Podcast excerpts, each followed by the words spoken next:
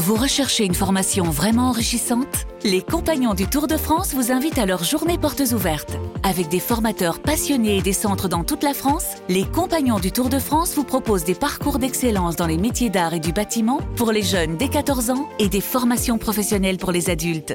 Pour connaître toutes les dates des portes ouvertes près de chez vous, rendez-vous sur compagnondutourdefrance.org. Les Compagnons du Tour de France, la transmission des savoir-faire. RMC, After Galaxy, le podcast. Nicolas Villas. Oh, ravi, ravi de vous retrouver dans votre podcast After Galaxy. Merci d'être là, toujours euh, plus nombreuses et plus nombreux à nous suivre. On compte sur vos likes, comme d'habitude, vos coms via vos applis. Avec aujourd'hui un épisode un peu différent des autres, un numéro exceptionnel qu'on vous propose avec un invité exceptionnel, auteur d'un geste exceptionnel. Frasco é o gol, pode ser o gol, é o gol, e é o gol, e é o gol do Golo. Porto. Madjer, Madjer, Golo. aos 32 minutos a marcar. O Madjer Porto, de calcanhar, excelente! Golo do o Porto Porto! chega ao empate. C'est l'homme qui a marqué d'une talonnade en finale de C1 1987 face au Bayern Munich, l'homme qui a par là même donné son nom à un geste technique, l'homme qui a remporté le Ballon d'Or africain en cette même année 1987 est avec nous dans ce podcast After Galaxy, c'est bien sûr Rabat Madjer. Salut Rabat, merci beaucoup d'être avec nous Rabat. Bonjour Nicolas, bonjour aux auditeurs et merci pour cette invitation. Tout va bien, alhamdoulilah. Je suis au Qatar euh, depuis quelques années. Je profite en famille, voilà. Alors c'est la première question que j'allais te poser Rabat, qu'est-ce que tu deviens euh, depuis, euh, depuis toutes ces années? Alors on t'a- quitté en tant qu'entraîneur, sélectionneur, qu'est-ce que tu fais maintenant Rabat? Ben, j'ai fait beaucoup de choses. Hein. J'ai fait beaucoup de choses. J'ai entraîné euh, au Qatar. euh, J'étais consultant euh, à Bein. À l'époque, c'était le Al Jazeera Sport et je suis l'un des fondateurs euh, de cette chaîne. J'ai travaillé aussi euh, en tant que euh, consultant dans une autre chaîne qatari, Al-Qas. Et voilà. Et parfois, je suis avec la CAF, avec la FIFA. Bon, j'ai fait un peu, un peu de tout, quoi. Alors le, geste qu'on a entendu euh, il y a quelques instants à la radio portugaise, ce, geste, cette talonnade en finale des Coupes des clubs champions euh, face au Bayern fait partie de la légende, de ta légende. D'ailleurs, je vous invite à, lire le MOOC de l'af- de l'After avec un entretien de Rabat où tu y réponds en partie. Mais comment t'es venu cette inspiration, euh, Rabat, à ce moment-là, en finale de, de C1 Ben, écoutez, on n'a pas le temps de réfléchir, hein. Surtout quand vous êtes dans une finale et pour la première fois vous jouez une, Coupe d'Europe des clubs champions. Euh, Vous n'avez pas le temps de réfléchir. C'était un match euh, plein, un match difficile, euh, surtout surtout pour nous, parce que c'était la première fois que l'Algérie, euh, pardon, je, je pense à l'Algérie, que le FC Porto jouait une finale de, de Coupe d'Europe des de, de clubs champions. Et, et moi aussi, hein. Mais quand euh, pour ceux qui jouent au football, ce sera facile de le comprendre. Des fois, quand tu es dans le cœur de l'action, et- il y a des gestes qui, qui viennent spontanément. Dans ce cas précis, j'étais dos au but, euh, les défenseurs se repliaient vite, donc pas beaucoup de temps pour euh, faire un contrôle et, et me, ret- me retourner pour frapper. C'était la meilleure euh, solution, c'était la talonnade.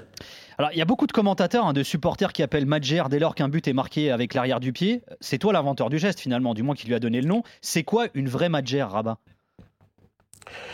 Ben écoutez, alors si, on veut vraiment être puriste, je dirais il faut que ce soit avec le ballon et dos au but. Mais à chaque fois qu'un joueur marque avec un geste similaire et que j'entends à la Madjer, c'est une immense fierté. Donc je suis inclure les variantes. Ouais, ok. Donc euh, tu tu t'admets quand même, tu l'acceptes. Ah oui, oui, bien sûr, je l'accepte. Au contraire, ça, ça me fait énormément plaisir. Alors, on te reparle souvent de cette talonnade, moi le premier, euh, la preuve, mais au cours de cette finale de Coupe des clubs champions euh, de 87, tu n'as pas seulement égalisé, tu as aussi et surtout été décisif sur le but vainqueur.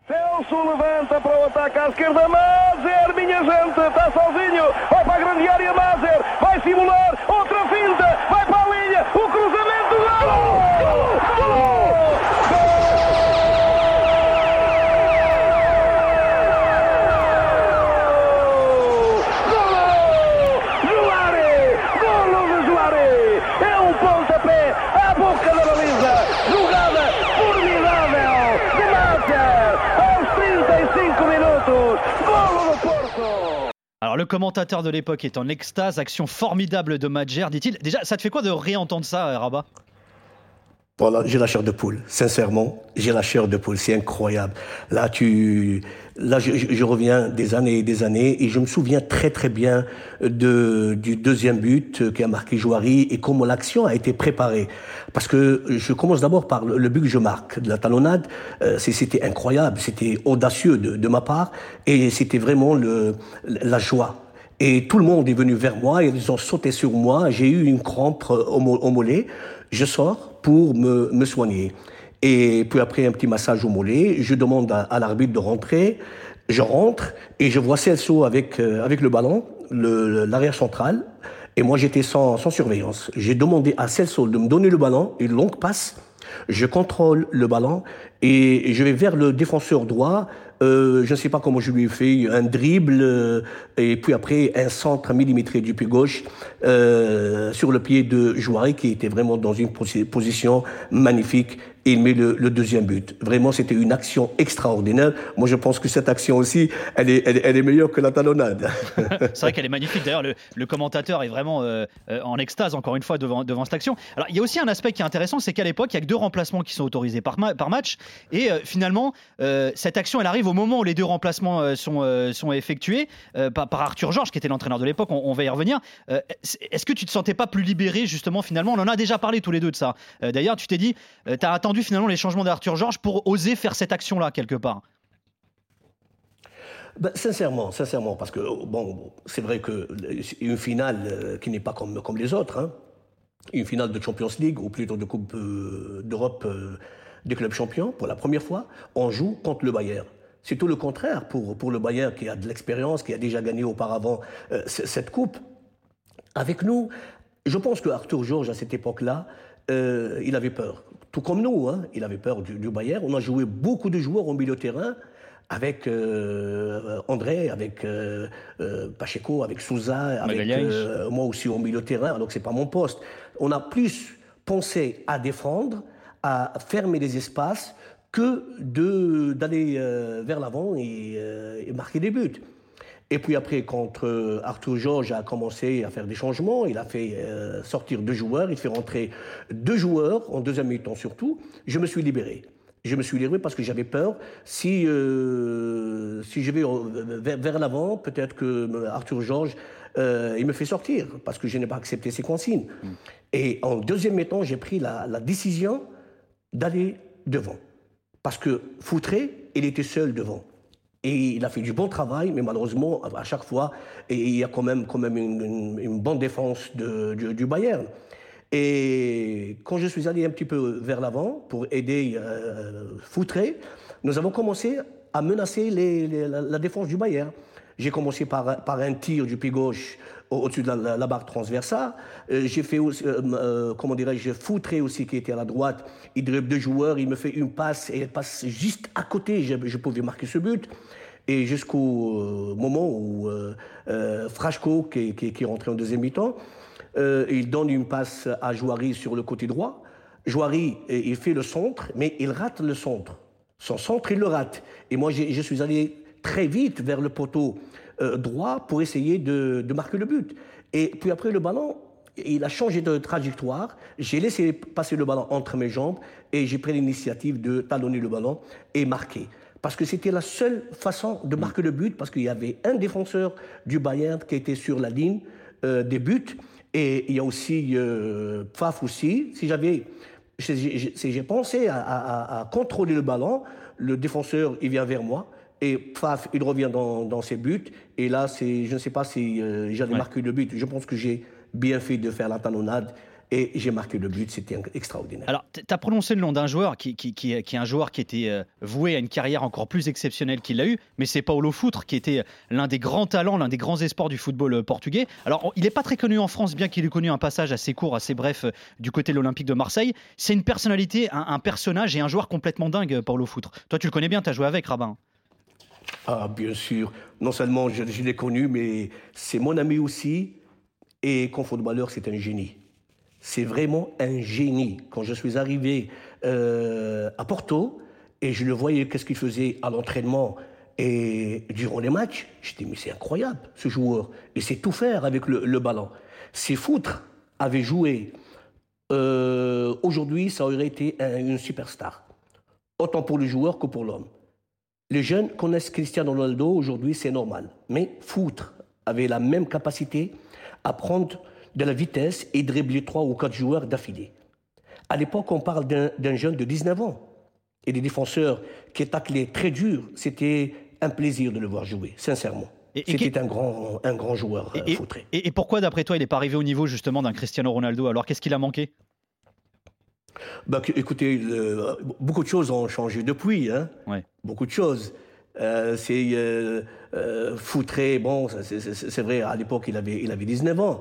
Euh, il a joué à Porto, puis il est parti à, À l'Atlético. à l'Atlético Madrid. Il a fait de très très bonnes choses à l'Atlético Madrid. Euh, foot- euh, bon, Ronaldo, il a joué aussi dans un grand club euh, à Manchester United. À cette époque, Manchester United était au sommet. Ouais. Ils ont fait de Cristiano Ronaldo ce qu'il est maintenant aussi, il faut Mm. dire la vérité. Hein. Ce qu'il est maintenant, parce qu'il avait aussi la, la possibilité, la chance de jouer à Manchester United. Puis après, il est allé au Real Madrid. hein. C'est automatiquement, quand vous jouez au Real Madrid, vous deviendrez le meilleur joueur du monde. hein. Ça, c'est clair. On a vu aussi avec Barcelone. Mais c'est dommage. Moi, comme je vous l'ai dit, si Foutré joue à cette époque, c'est une superstar. Il sera le meilleur joueur de tous les temps. Alors, en, C'est un grand footballeur. en- cette année 87, donc en Porto gagne la Coupe des clubs champions, Gullit est élu Ballon d'Or, Paulo Foutre termine deuxième. Le Ballon d'Or à cette époque n'est attribuable, euh, n'est pas attribuable aux, aux noms euh, européens, il l'est que depuis 95. Est-ce que tu penses que si le Ballon d'Or 87 avait été ouvert à tous, c'est-à-dire à toutes les nationalités, tu l'aurais eu et tu l'aurais mérité finalement, Rabat? Ben, écoutez, il faut, il, faut, il, faut, il faut rester modeste quand même. hein. Il faut rester modeste. Je pense que j'aurais été un bon candidat pour le titre, vu ma saison avec euh, Porto. On gagne le championnat, la Coupe du Portugal, je marque en finale de la Coupe d'Europe et de la Coupe intercontinentale, c'est la Coupe du monde de club euh, de l'époque. Mais Foutre, mais Paulo Foutre fait la même saison, exceptionnelle. Je me dis que lui aussi aurait dû euh, finir premier, mais ça reste un choix légitime de, de prendre Goulet, c'est une légende aussi. Euh, c'est une très belle saison où les trois, on a montré de belles choses. Mais il y a un seul titre, malheureusement. Et alors ce but, ton but en finale de C1 87, a aussi beaucoup euh, marqué un autre futur entraîneur qui sera champion d'Europe avec les Dragons. Très court extrait d'une interview de José Mourinho à Al Jazeera en 2010 qui parle ainsi de toi, Rabat. And Et voilà, tu étais un joueur magique, a déclaré José Mourinho, qui t'avait vu euh, quand il était jeune marquer ce but euh, face au Bayern Munich. Mourinho, qui est aujourd'hui entraîneur à la Roma après une expérience compliquée à Tottenham. Est-ce que selon toi, il fait toujours partie des grands entraîneurs, euh, des plus grands entraîneurs du monde, selon toi aujourd'hui, Rabat? Ah oui, absolument, absolument. Moi, je pense que Mourinho, quand même, il a, ouvert les portes à tous les entraîneurs portugais. Maintenant, on s'intéresse beaucoup aux entraîneurs portugais parce que quand même, quand même euh, ce qu'il a fait, euh, Mourinho, euh, à Porto d'abord, euh, puis aussi à Chelsea, quand même, il est passé par des grands clubs où il a laissé ses empreintes. Et Mourinho restera toujours un grand entraîneur qui a tout gagné, avec l'Inter aussi. C'est vraiment euh, formidable ce qu'il fait et je lui souhaite euh, de, euh, beaucoup, beaucoup de, de courage euh, aussi avec la Roma. On le verra peut-être avec un autre club où il, où- il peut aller gagner aussi des, des titres. Il est passé aussi par le, le Real Madrid. Mais ça reste quand même, euh, Mourinho, un grand monsieur du football. Alors justement, peut-être qu'on le verra dans un autre club. Il y a un club où il a souvent été annoncé ces dernières années, c'est le Paris Saint-Germain. Euh, on parle depuis l'élimination du PSG, notamment euh, en Ligue des Champions face au Real Madrid, de l'après euh, Pochettino. On parle de lui, on parle de Zidane. D'après toi, le PSG a besoin de, quel type d'entraîneur pour la remporter enfin cette, Ligue des Champions? D'un Mourinho, d'un Zidane, d'un autre finalement? Bah, Écoutez, moi, moi, je pense, ce qui manque actuellement, ce qui manque actuellement au PSG, euh, je pense que la, la sta- la stabilité. Parce qu'il y a beaucoup de changements. Le changement des entraîneurs, le changement des joueurs. Euh, je pense que si on veut réussir quand même, il faut garder une équipe euh, homogène avec un entraîneur qui comprend les joueurs. Et parce que tous les moyens existent au PSG.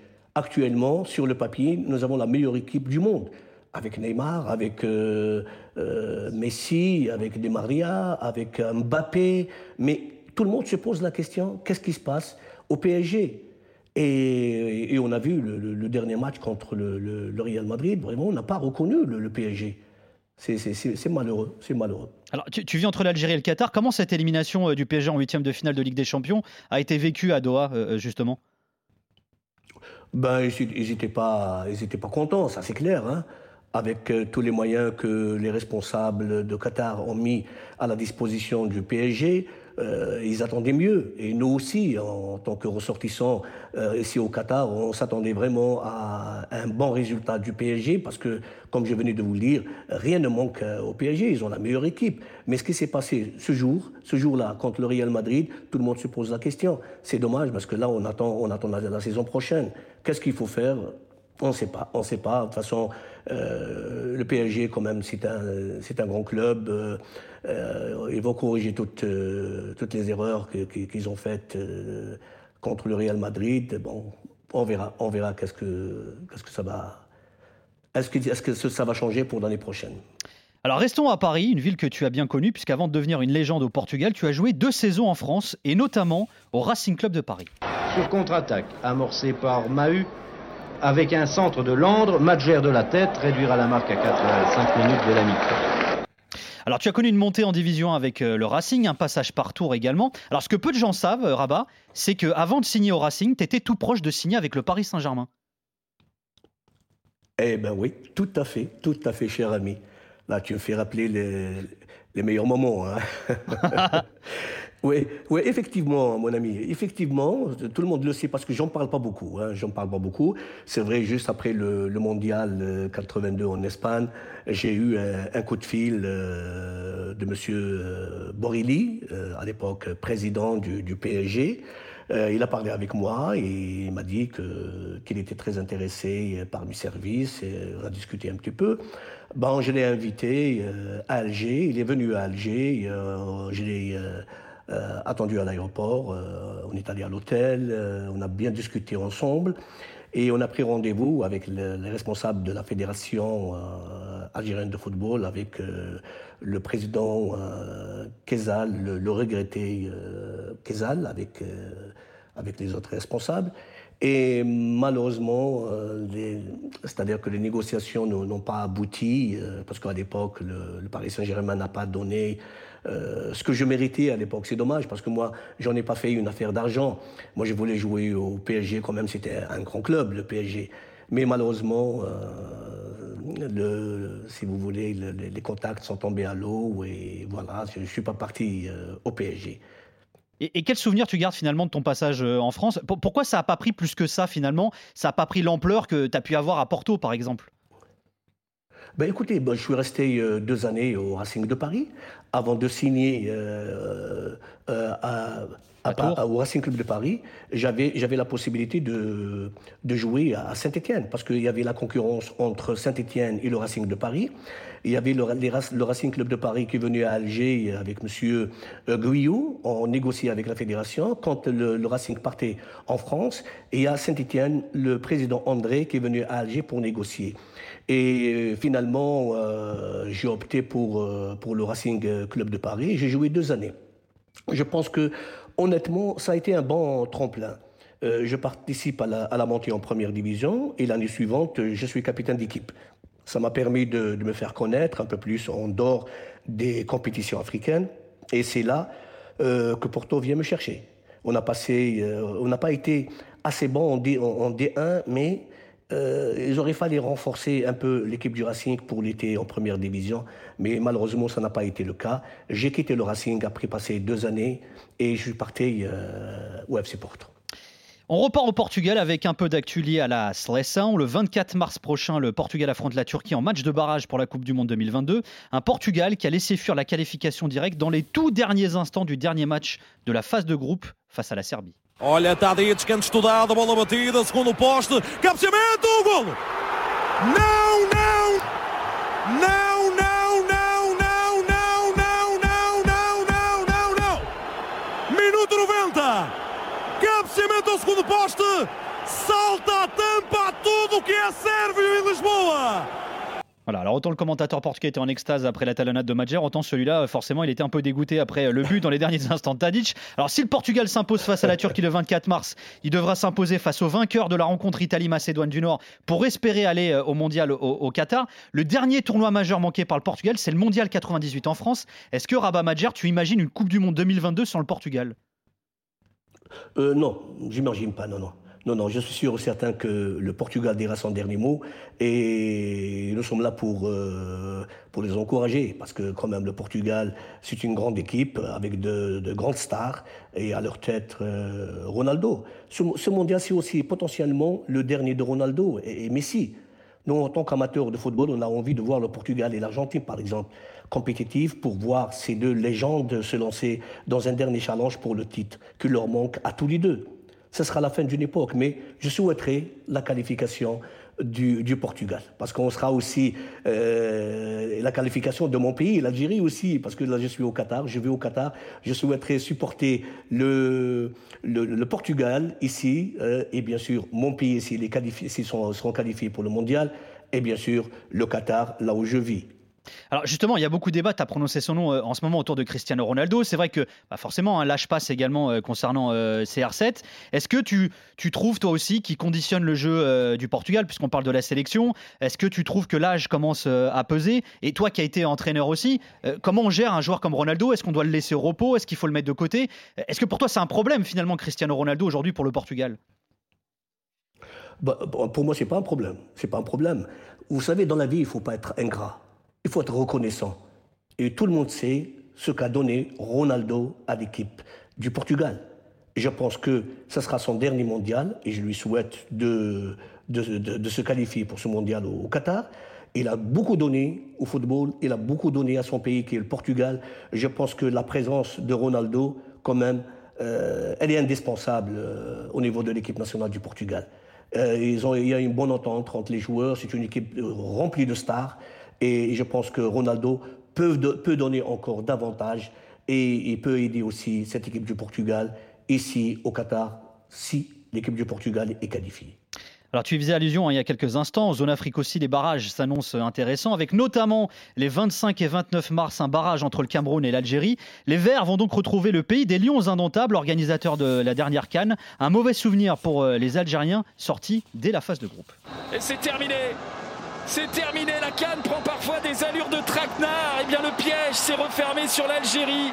Le champion d'Afrique est éliminé, largement dominé par la Côte d'Ivoire 4 à 1. Les Algériens sortent dès la phase de groupe, comme en 2017 et 2013, après trois matchs, sans le moindre succès. Voilà la première sensation, oui, la première de cette canne 2021. Voilà, extrait Beansport hein, de, cette élimination de la euh, de l'Algérie lors de la, dernière Cannes, euh, qui va donc retrouver le Cameroun. Est-ce que tu es inquiet, Rabat, pour, pour l'Algérie en vue de, de ses qualifications pour le mondial? Ben, écoutez, inquiet, euh, je ne sais pas. Je ne sais pas, parce que dans le football, tout est possible. hein. Tout est possible. Notre équipe nationale, euh, c'est vrai que euh, on n'a rien compris lors de la finale, euh, la phase finale de la Coupe d'Afrique des Nations. Notre équipe nationale, détentrice de la Coupe d'Afrique des Nations en 2019, sort en premier, le premier tour au Cameroun. Tout le monde se posait des questions. Et qu'est-ce qui s'est passé exactement? Mais là, je pense que contre le Cameroun, il faut que notre équipe nationale rentre déterminée au Cameroun, parce qu'une qualification se joue au Cameroun, pas en Algérie se joue au Cameroun. Il faut que notre équipe nationale donne le meilleur d'elle-même, surtout, surtout, surtout sur, le plan euh, physique, euh, parce que le Cameroun, comme à mon avis, cette équipe euh, du Cameroun, lors de la dernière Coupe d'Afrique des Nations, physiquement, ils sont très bons. Et bien sûr, ils, ont, des joueurs qui sont très efficaces, à leur tête, euh, Boubacar. Je pense que l'Algérie, il faut qu'ils donnent le meilleur d'eux-mêmes au match aller ici au Cameroun. Et puis après, on fera le nécessaire, euh, ce que nous avons à faire en Algérie. Parce qu'une qualification euh, de l'Algérie au Mondial 2022 ici au Qatar, tout le monde attend cette qualification et je souhaite bonne chance à notre équipe nationale. Alors, juste avant la Cannes, le président de la CAF, hein, Patrice Motsepe, avait déclaré à des journalistes présents au Cameroun, je cite, L'Algérie doit gagner la Coupe du Monde. L'Algérie est l'une des nations africaines qui peut nous rendre fiers. Est-ce que tu trouves que c'est réalisable, que, ça, que, les, les- les paroles de, de, Motsepe euh, sont euh, finalement euh, lucides?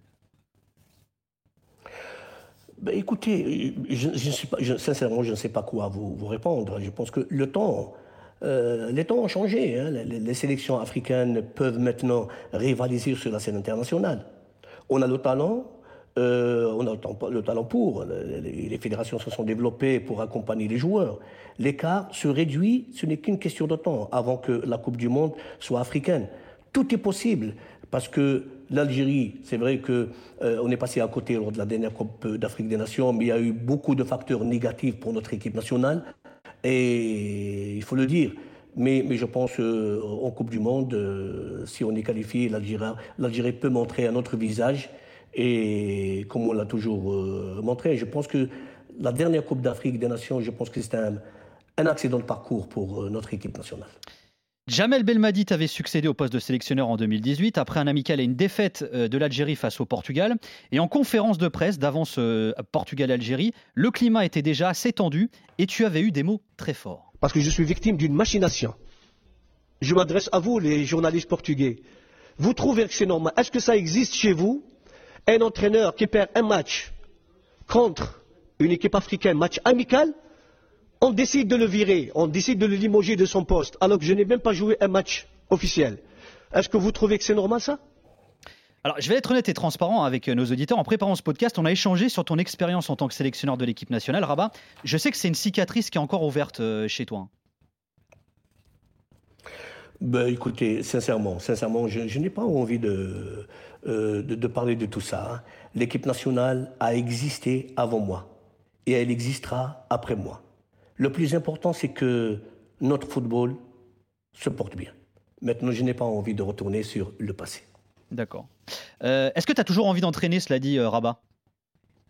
Pas forcément l'équipe nationale, Eh ben hein, oui, mais. euh, pourquoi pas Ben, ouais. ben, écoutez, moi je suis toujours prêt à entraîner. C'est vrai que il y, a- y a- quelques mois, j'ai reçu des, comment dirais-je, des, Des propositions? des coups de fil pour entraîner, même en Afrique, des sélections en Afrique. Mais sincèrement, j'étais pas encore euh, prêt. Euh, même si je reçois beaucoup d'offres, mais j'ai le luxe, grâce à Dieu, de pouvoir les refuser. L'envie de rester proche des terrains est, là, mais il faut que le projet euh, me convienne. Alors, tu as connu plusieurs passages hein, en tant que sélectionneur de l'Algérie. C'est notamment toi qui dirigeais l'équipe nationale en ce jour d'octobre 2001.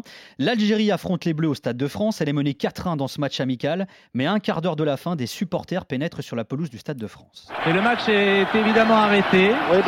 Et l'arbitre va renvoyer les joueurs très certainement au vestiaire. Il y a envahissement du terrain. Voilà, voilà ce qu'on Bon. a. Et le match est fini là. hein. Oui, Voilà, ça, je crois que le match est terminé. très certainement terminé. Tout le monde rentre au vestiaire. Les joueurs français, les joueurs algériens. Alors, Rabat, com- comment tu as perçu ces événements à l'époque et, surtout aujourd'hui avec le recul euh, Quel souvenir tu en gardes de, de ce France-Algérie qui était historique en plus hein? Ben écoutez, il faudrait que, que- Il y a une chose, il y a une chose. Je pense que ce qui s'est passé euh, lors du match euh, Algérie-France à Paris, euh, je pense que le, public, plutôt, les, Algériens, quand ils sont, rentrés sur le, terrain, c'est pour exprimer leur joie et pas leur colère. Parce qu'ils étaient tellement contents et heureux de voir cette équipe nationale jouer en France contre l'équipe de France. On a vu même des Algériens qui prenaient des, morceaux de gazon euh, pour qu'ils les, gardent en souvenir. Mais il n'y a pas eu de, de bagarre, il n'y a pas eu euh, rien du tout. Moi, je pense que le, public, qui, quand il est rentré, c'est plus pour exprimer, euh, si vous voulez, sa joie. Mais on aurait aimé terminer le match, on aurait aimé terminer le match, mais enfin, ça reste toujours un bon souvenir pour nous. Et alors, ça fait des années hein, que le projet d'un France-Algérie euh, est en discussion pour que le match euh, se rejoue finalement. Toi, t'aimerais, j'imagine aussi, qu'il se rejoue. Est-ce que t'aimerais qu'il se joue en France, en Algérie, peu importe? Ben, en France ou en Algérie, je pense que si ça, se concrétise, euh, ce sera plutôt un match euh, d'amitié. hein. C'est un match d'amitié euh, entre les deux pays et ça fera, plaisir à nous, ça fera plaisir aux, Algériens qui sont en France. Et, je pense que bon, on verra. Peut-être cette fois-ci le match se jouera en Algérie. hein. On, va voir au stade du Saint-Juillet. hein. C'est un beau stade. Ben, on verra d'ici là. Moi, moi, je suis pour. Je suis pour un, match euh, amical qu'on qu'on appellera un match de l'amitié.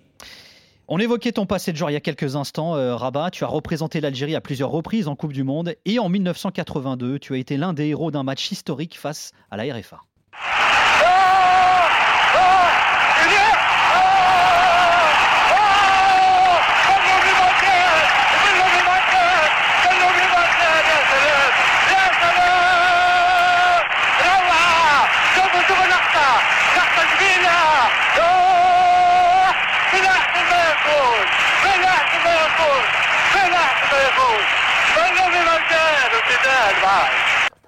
L'Algérie allait s'imposer de buts 1 face à la RFA, mais n'allait pas se qualifier pour le tour suivant. La faute à un dernier match de groupe arrangé entre l'Allemagne et l'Autriche. Ça va faire 40 ans en juin prochain que euh, ce match euh, s'est joué entre l'Allemagne et l'Autriche. Euh, Rabat, est-ce que tu leur en veux toujours? Bah, écoutez, écoutez, on vit avec, hein. On avec. Je, moi, je pense que je ne leur en veux pas. ça appartient au passé et à l'histoire. Mais ça fait toujours mal. Ça fait toujours mal. Alors, Karl-Heinz Forster, hein, qui était l'un des cadres de la RFA euh, de cette équipe de l'époque, a déclaré dans une interview au Parisien en 2014 Si je croisais Rabat Madjer, je lui présenterais mes excuses et je lui dirais que ce que nous avions fait à l'époque n'avait pas été correct. Qu'est-ce que tu as envie de répondre à Forster? Est-ce que tu acceptes ces excuses, Rabat? Bah écoutez, il n'y a pas que Forster qui a, a demandé des, des, excuses. Il y, a, beaucoup de joueurs, Benegel, euh, le gardien Schumacher. Euh, il y a beaucoup de joueurs qui ont demandé des, des, excuses. Et moi, tout ce que je peux vous dire, euh, le fait qu'ils reconnaissent leurs fautes, oui, j'accepte ces excuses. Mais ça n'engage que moi. Ça n'engage que moi. Est-ce que c'est le pire souvenir de ta carrière finalement, ce fameux Allemagne-Autriche? Ben, écoutez, c'est vrai, hein, c'est vrai, on avait la possibilité de passer au, deuxième tour parce qu'on avait quand même une très bonne équipe qui méritait de passer le deuxième tour. Mais là, quand vous voyez euh, ce qui s'est passé entre les, deux grandes nations du football, qui est l'Allemagne et l'Autriche, là, vous êtes vraiment, euh, c'est triste. C'est triste parce qu'ils ne nous ont pas donné la possibilité de passer au deuxième tour. Parce que si on était passé au deuxième tour, l'Algérie pouvait faire mal pouvait faire mal parce qu'on a montré quand même de réelles possibilités contre l'équipe d'Allemagne et on pouvait aller très loin. Mais qu'est-ce que vous voulez? Et mais, mais, depuis, la FIFA a changé tous les, tous les règlements et, toutes, euh, et les lois aussi pour ne plus euh, qu'à l'avenir ne c'est-à-dire on vit plus de ouais, ces, ces, choses-là. Quoi. Ouais, ouais. Parce qu'on rappelle, en fait, ce qui se passait, c'est que l'Algérie a joué avant finalement l'Allemagne et l'Autriche, et du coup les Allemands et les Autrichiens savaient quel résultat pouvait arranger les deux équipes pour se qualifier, et, ce qui s'est passé. Tout à fait, tout euh, à fait. Et, alors juste, euh, Rabat, euh, finalement, on arrive à la fin de ce podcast, c'est quoi le plus beau souvenir de ta carrière, Rabat? De quoi tu es le plus fier finalement?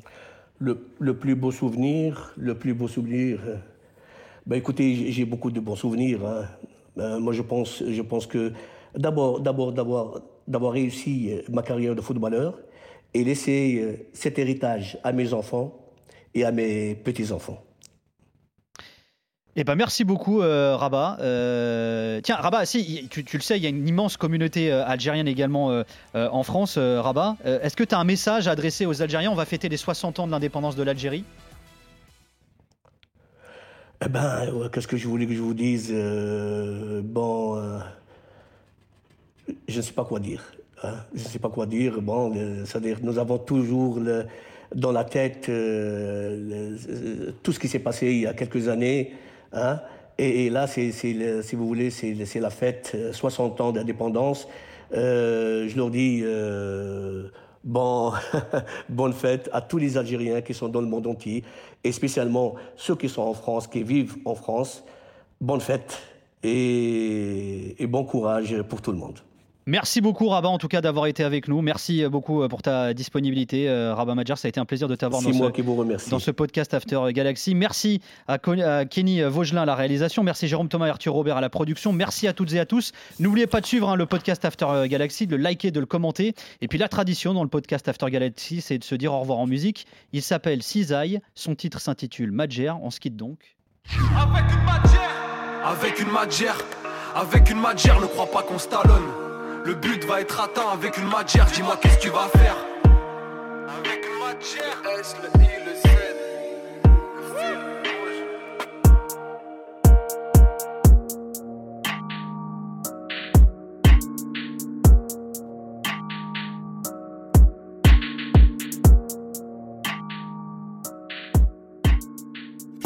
RMC After Galaxy, le podcast. Nicolas Villas.